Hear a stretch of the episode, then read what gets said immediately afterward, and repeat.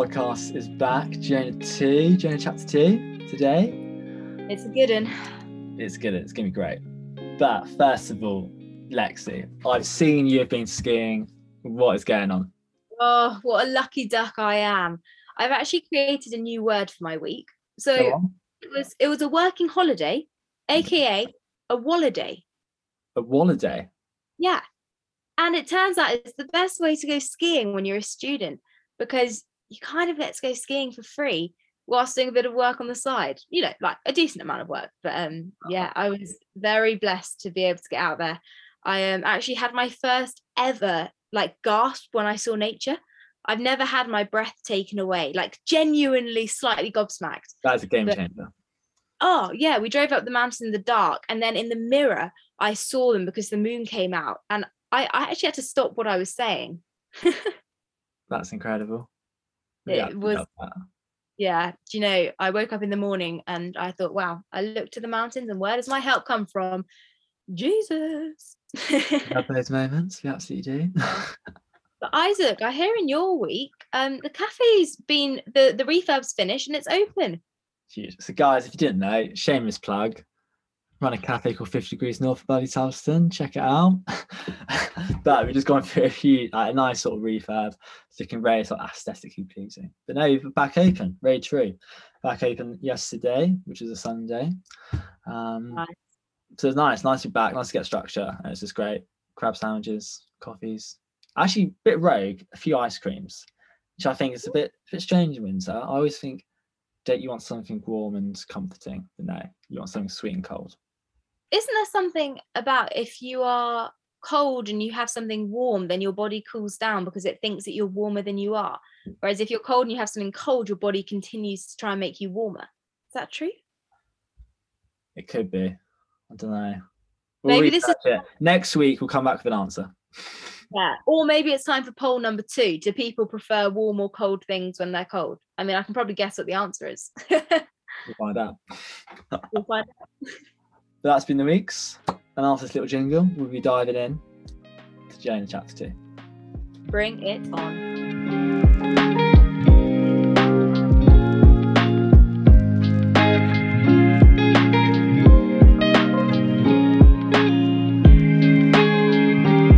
So yes, hello. We are doing Jonah chapter two today. And before we dive into the verses, we're going to look at like the overview of like the whole uh, chapter and see it's almost about. Yeah, absolutely. So we see that Jonah has um, been swallowed by this great fish, and the, the chapter is basically his prayer to God from inside the fish.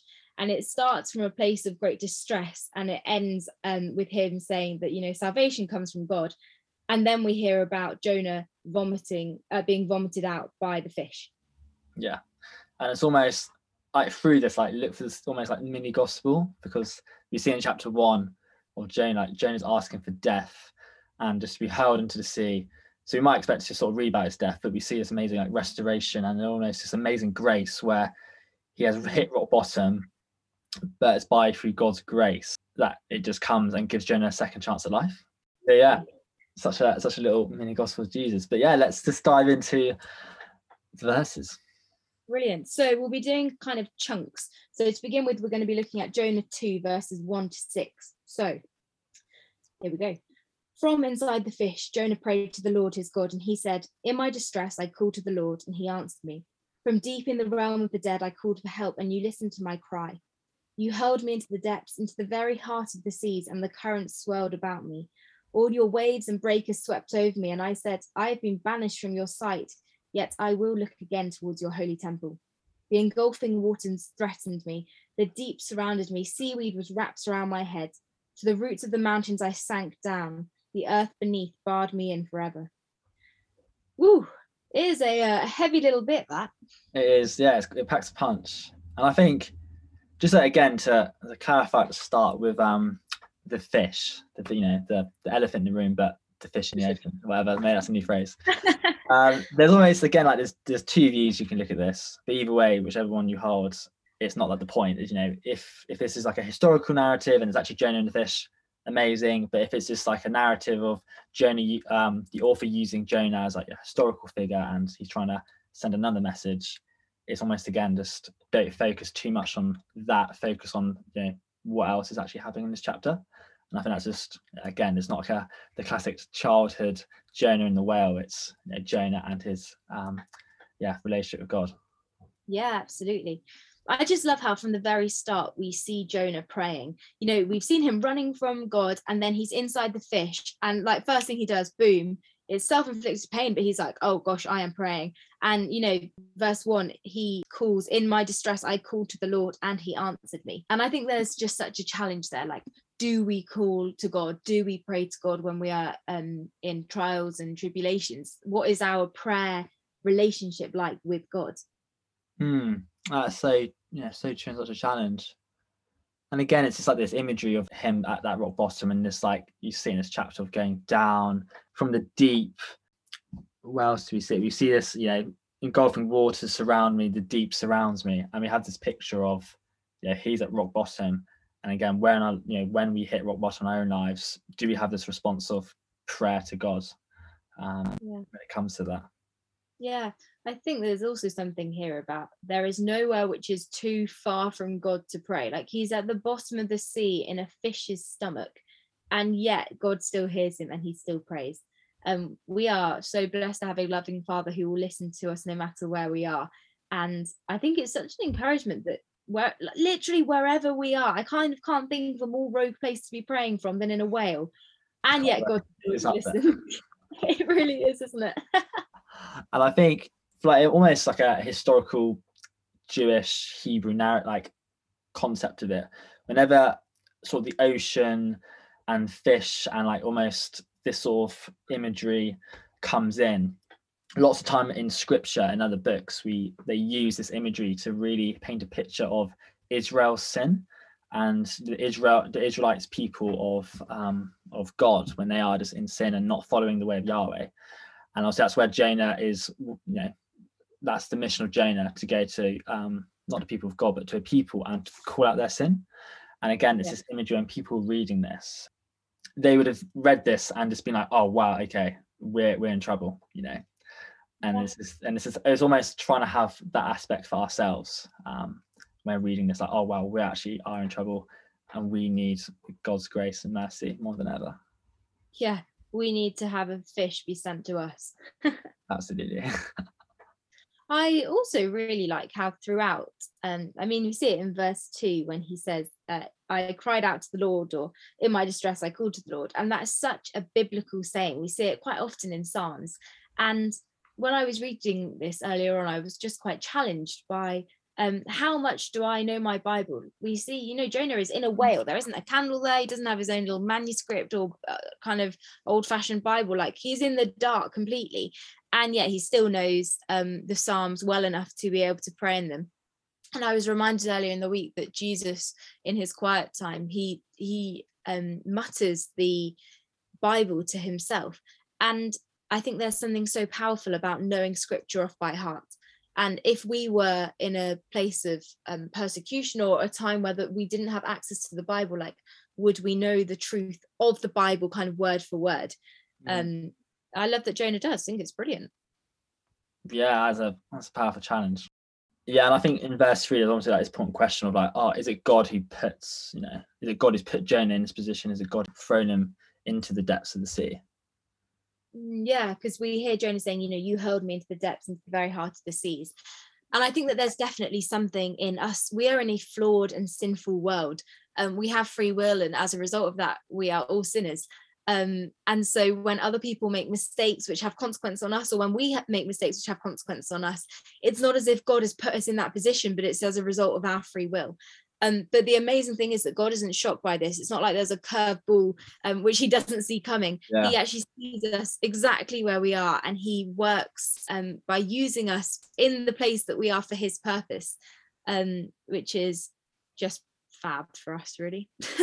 yeah, and it's just the fact that God's present with Him and with us through these things, which is just so comforting to know. Yeah. Yeah it's very clear that even in these times like god still has his hand on our lives and even when jonah did decide on his own free will to jump overboard god was there with a plan of perfect protection which again worked for his good yeah Yeah, I think in verse four we see his amazing. Well, I guess in his praise, he's already changed, but we see his, his emphasis on um, I've been banished from your sight, Yes, I will look again towards your holy temple. And obviously, for Jews in this culture, the holy temple is where they met with God, they prayed to God, they made sacrifices to God. And like for us, that's Jesus and the Holy Spirit. But obviously, we see this where he has his realization that it's God who he, he needs to strive for. It's uh, meeting God in His presence and worship Him, worshiping Him in this way, which you know he's realized which he needs more than anything else in this. Yeah, earth. Yeah, there's also something about him saying, Yet I will look again towards your holy temple. And the idea that um, even though he isn't yet in the holy temple, um, we have such a steadfast and faithful and certain God that he knows that he will be saved. Like there is such assurance in his prayer um, of the goodness of God. Even when he's in the belly of a fish, miles and miles away from that place, he knows that he will be saved. Mm. I think it's getting to the the posture of, you know, if we want to live for worldly ideas and worldly things, it's not going to give us that full satisfaction. And eventually we'll be like, oh, we doesn't we need more to life. We need there's something else um more going on. Yeah. And we can look around the world and obviously maybe see, oh, but, but people have somehow got to those worldly things and they seem fine, they seem good. Like they've they've sailed to Tarshish, they haven't been thrown overboard, they've made it. And I think, and you might think, oh, you know, at the moment nothing's going wrong in their lives. Yeah. But all of a sudden something will happen and they'll hit the rock bottom of themselves, the money, the sex, the gambling, whatever it is, it won't be enough for them. But I think what's really important when we do see that, when we see people who say, "Oh, I don't need Jesus, I don't need God," you know, I've got my own life. It's just being someone who's just present, just someone who's there. He's still, you know, not like, "Okay, I won't bother with you." You don't, you know, you're not listening to what I say, but actually just being really humble and just showing the characters of Jesus, uh, showing His love, His grace um, towards these people, so they just Yeah. know there's something so much more. Yeah. I mean, in a bit, we'll probably be talking a bit more about idols because it mentions it in verse 8. But um, yeah, there is so much to be said about not looking to God and how that doesn't that doesn't fulfill us. Hmm. So yeah, in verse 5, we then read obviously that the seaweed was wrapped around my head. And I was thinking of the kind of physical state of that. That is, I mean, it's almost a humorous image actually, like a Yeah, bandana seaweed. Bandana, getting self ready. But in reality, he's literally plummeted so far into the sea. He's at the bottom. He's touching the seaweed. And I think that there is just something about it can feel like we are at rock bottom, that there is no hope. He's lying potentially on the bottom of the seabed, but God always has a plan to prosper us. Hmm. And we might not know what form it's going to take. And we might not see it for a long time, but God is a good God and he loves us. And um, yeah, his plans are to prosper. They are um, for our goodness. Yeah, and then with that, it talks about like to the roots of the mountain I sank down, the earth beneath barred me in forever. It's that image of like down, down, down. But then it says like you, Lord, Yahweh, my God. You know, he's had this sort of again, like in um bring up to verse four, like I'll look towards your holy temple, he's realized that, you know, it's this God he needs to have a relationship with, brought my life up. Like re-emphasize on the word up from the pit. And you know, you see this thing of going down, all of a sudden he knows that the only way to exceed and go forward is with God.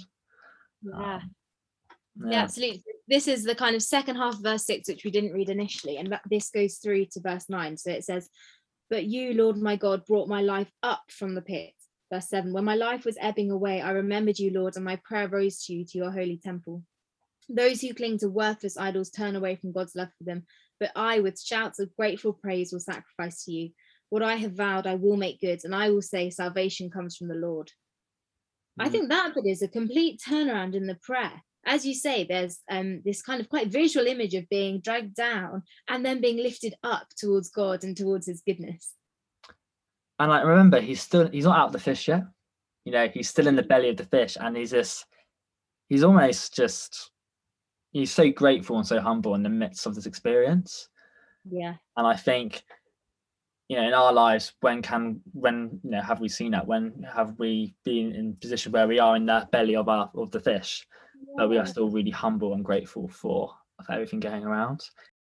Yeah. So and also, you know, in, in Daniel um three like 16 to 18 it you know it talks about if we, you know, he says, if we are thrown into blazing furnace, the God we serve is able to deliver us from it, and he will deliver us. Um, but even if he does not, we want you to know, Your Majesty, we will not serve your gods or worship the image of God you have set up. And it's this heart posture of, even if nothing happens, you're good in any way. And it's almost like Jonah's having this prayer, and at the moment he's not out of it, but he's still really humble and grateful uh, through that. Yeah. We see that throughout the Bible and so many different people. Yeah. I guess if you're that rooted in the Old Testament, you've seen God's goodness throughout for every every person. Like you know he is a just and fair and good God. And so you can hold on to that truth, even if you're in the uh, stomach of a whale uh, or a fish, in fact. Absolutely. Yeah, and again, you know, we see in verse uh, seven, it just really emphasizes the point that he is just looking towards the holy temple now. Um, yeah, and then obviously in verse eight, we see this really powerful statement like, those who cling to worthless idols turn away from God's love for, for them. yeah. And I think like with worthless idols, Jonah wanted to let go of his idols in his life. I think we just already emphasized this, but you know, he wants to go on his um he doesn't want to go on his own direction, but he wants to go on God's. Yeah. Yeah, and this, this leads to this act of faithfulness and thankfulness. You know, in verse uh, nine, like with shouts of praise, um, and with sacrifice to you. Yeah. What I have vowed, what I will make good. I will say salvation comes with the Lord. Oh yeah, well, I wonder if there's a, that. So there's a bit in Corinthians um, where it talks about how athletes need to train hard for the prize, and the prize is, you know, eternal life and being with God. And actually, worthless idols at the time they may seem like they do have worth, but we have to um, stay alert and in top condition. Like we can't be distracted by these worthless idols because it's not. It's not God. It's not the gold. It's not the prize at the end. Mm. Yeah, so true. yeah and then we see in verse 9 that uh, jonah is sacrificing to to you being to god and i think he's just it's like we've gone full circle. He is showing full repentance. He is saying like i surrender everything and i give it all to you and i will do uh, as you want you know like here i am. Um which again is just a challenge. Jonah you're challenging us today. Mm. like are we are we ready to um sacrifice it all? Like salvation comes from the lord it says. And yet we still don't always sacrifice everything. And there's this emphasis on like I think we said in the the last two episodes how we can almost we have this pre-thing of like oh no we're better than Jonah. Like Jonah's someone running away from God. Then all of a sudden we're like oh wow actually do we do any of this stuff? Like do we actually live out uh, these things? And it's such a challenge um but it's so it's so good. And then obviously it ends um leading to obviously chapter three that the Lord commanded the fish and it vomited Jonah onto dry land love that. I think that's probably one of my favorite verses that i've come across recently. I don't know why it just just resonates with me. I just think i like it how we have no choice in how we are delivered. Like we have when we say yeah god i like i fully give my life to you we literally have no idea whether that's going to be a dignified or undignified um kind of have an, uh, a, a dignified or an undignified uh, consequence. Wow sorry that was really weird. Yeah, that's so true. That is so true. Yeah, so I think, you know, with that, with this whole prayer, you know, if you go away and read this, what like what's that reading to you? Like, do you feel like you are in the belly of the fish right now? Do you feel like rock bottom and you think, you know, where is God? And you know, I- as as an encouragement, just put that put this position for just full trust in God. Um because he goes wherever we go and he's always with us and he has our best interests at mind. Yeah, absolutely. Yeah, and in those times, what is your prayer life like? Um, I think it's a again a real challenge. Are we praying in the highs and the lows, potentially the very big lows? Um, are we still kind of trusting in God and His goodness and trusting that He will um, save us, even when it feels so distant and so far fetched? But we know through looking at the Bible, He is a good God, um, which is just it's it bodes well for us mere humans. Exactly. That's great. So good. Such a good challenge. And that's Jonah chapter two, guys. That's that, that was great. I actually love that. Next week's Jonah chapter three, of course. Um, that's the way the numbers work. But yeah, so we look forward to that. Well, have a great week. Or weeks, two weeks. See you in two weeks. There we go. See you in two weeks. Be blessed and uh, get excited for Jonah 3. This is where it gets more interesting because no one knows about Jonah 3 and 4. Well, No. some people. yeah, he's on dry land now. Like, who knows what's going to happen? Um, he's on confined. to the but guys, see you soon. Bye.